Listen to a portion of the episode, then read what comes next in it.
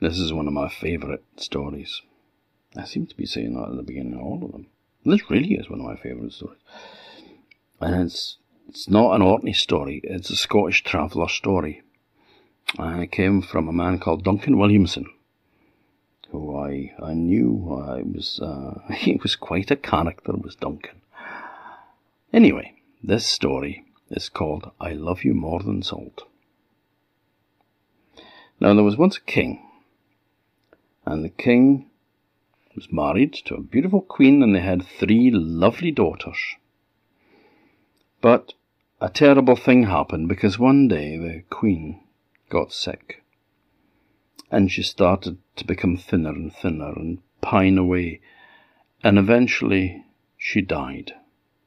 And the king was devastated. He was heartbroken. And so was his three little girls. They wept for their mother but she was gone. But the king took them on his knee, and he hugged them and he said, Bairns, I will always look after you. I will always be here to take care of you, and I will always love you. So dinna worry.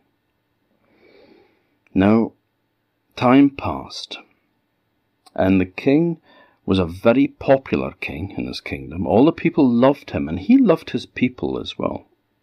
He also loved to go hunting with his dogs. He would set off on horseback and he would go riding off and hunting and and he had plenty to keep him occupied as well with running the, the kingdom.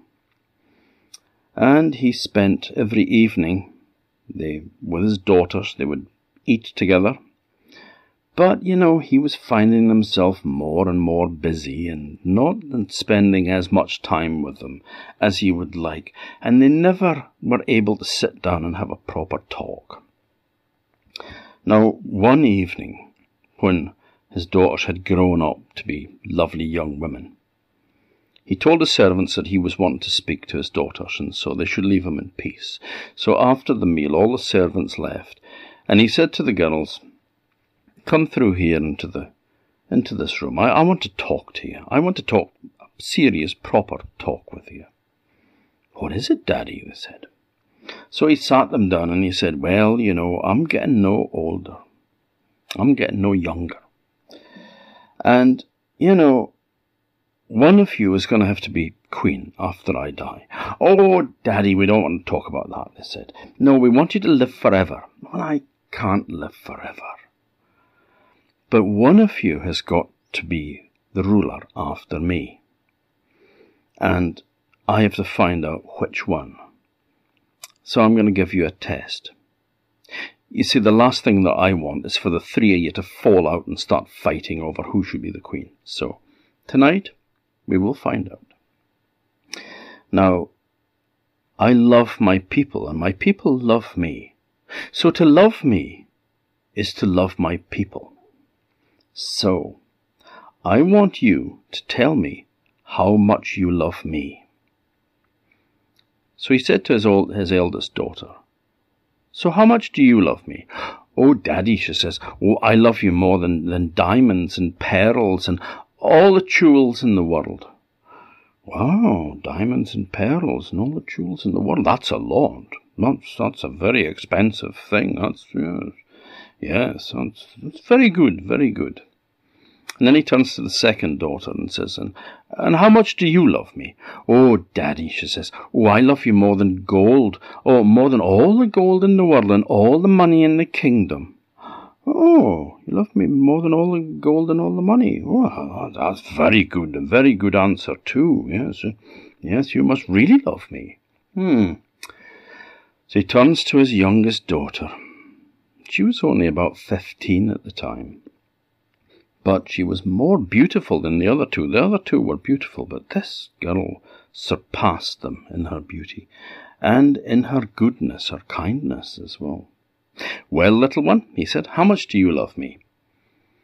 And she thought, and she'd pull that face that she pulls when she's thinking really hard. And she says, Daddy, I love you more than salt.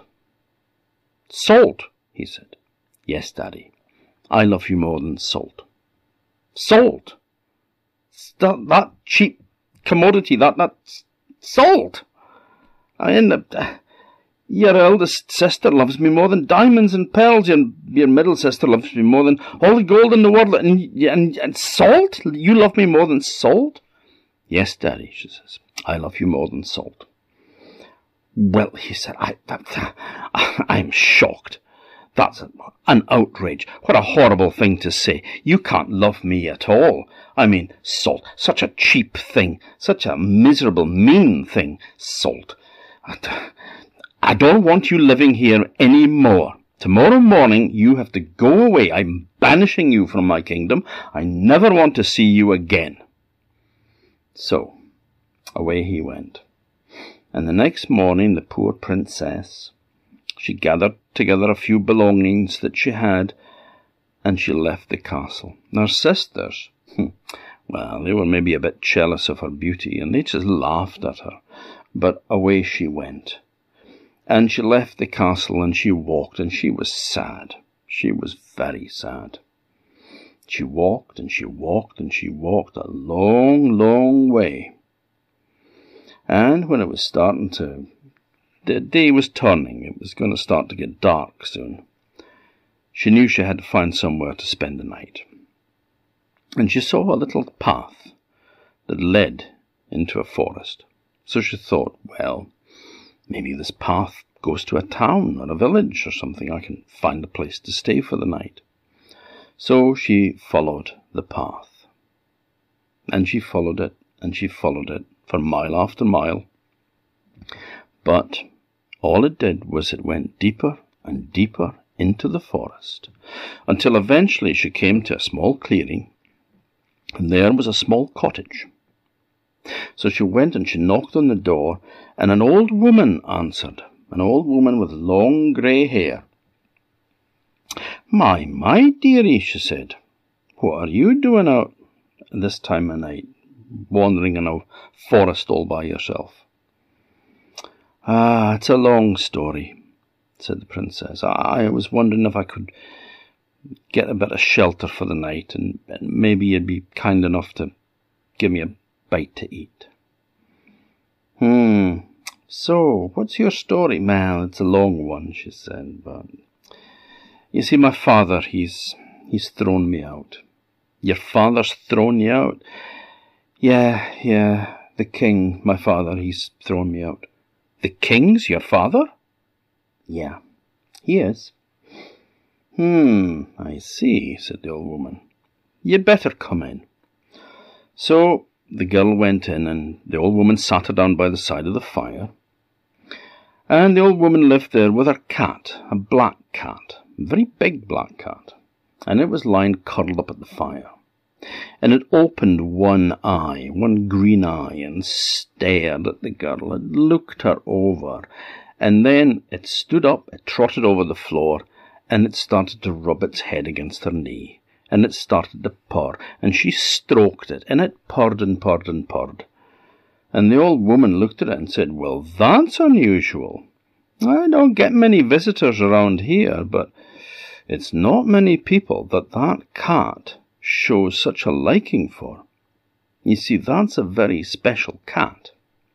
That cat knows the difference between a good person and a bad person and it knows that you have a good heart. So you're welcome to stay, my dear. Any friend of my cat is a friend of mine. So she gave her a bite to eat for supper, and then she sorted her up with a bed, and the girl went off to sleep. Now, she lived there for quite some time. And the old woman asked her, What's the story then with your father. And so she told her. She told her everything about the father's questions and her sister's answer, and her answer that she loved him more than salt. A wise answer, she said. Hmm, I think your father needs to be taught a lesson. Now, back at the castle, the king was living with his two daughters. And that one night there was a big plate of beef brought in and set before the king. Now the king liked his food, so he was delighted with his big plate of beef. And he took a taste of it and he went, Whoa! That's as fresh as a daisy. That needs salt. Fetch me some salt. Well, the servants went away and they came back and they were shaking in their boots. And they said, Your Majesty, the, the, the, cook says that there is no salt. What do you mean there's no salt? Well, I mean, the cook said that, that, that there had been plenty of salt, but it, it's, it's, it's, it's not there anymore. It's gone. What do you mean it's gone? It's, it's, it's, it's gone. Well, the king was furious. Well, without salt, this, this meat's got no flavour. Fetch me something that I can eat. So they took sweetmeats to him. They took puddings and cakes and sweeties. And, you know, he wasn't really feeling it, you know, he was really wanting something, something you could sink his teeth into. And so this, this sweet things, well, it wasn't to his liking. Now, time passed, and there was no salt to be had. They went out, and they searched all the marketplaces, but there was no salt, nothing to be had. None could be found. And when they did find some, well, when it got to within a certain distance of the castle, it just vanished, melted away, disappeared. Nobody could understand it. And the king was getting miserable. The king couldn't eat anything. He couldn't bear the beef or the pork or chicken or venison or lamb without salt on it. Even the, the fish, the salmon from the rivers or the fish from the sea, it, it had no taste without salt. Oh, he said, God, I would give anything for some salt. Now, back at the cottage, where his youngest daughter was living. The old woman had gone out to gather herbs one day, which she was often did. She came in with her basket of herbs, and she says, You know, lassie, I'm going to be sad tomorrow. Why are you going to be sad, Granny? she said.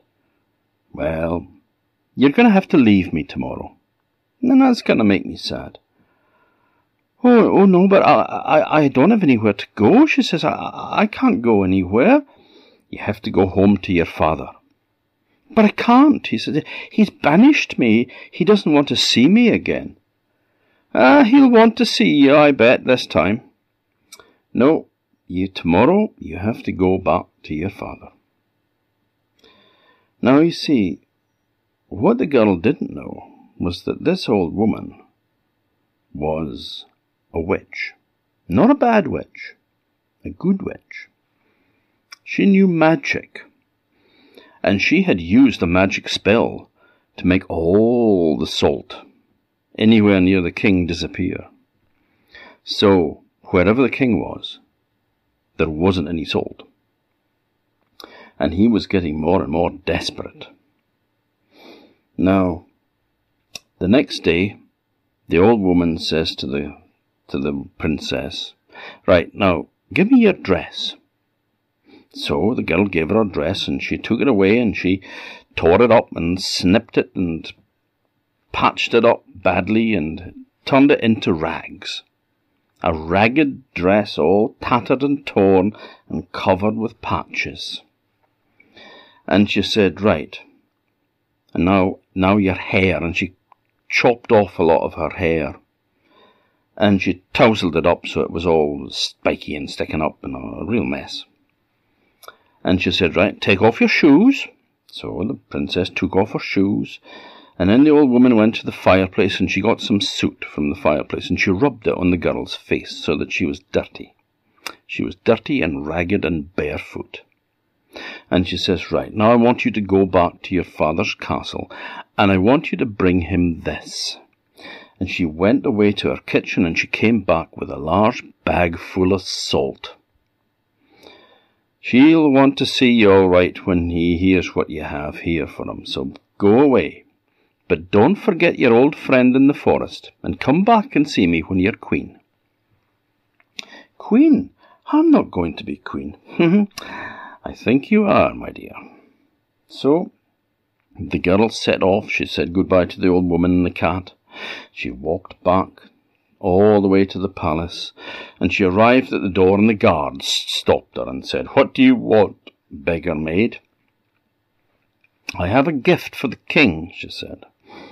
Now, what gift could a beggar girl have for the king?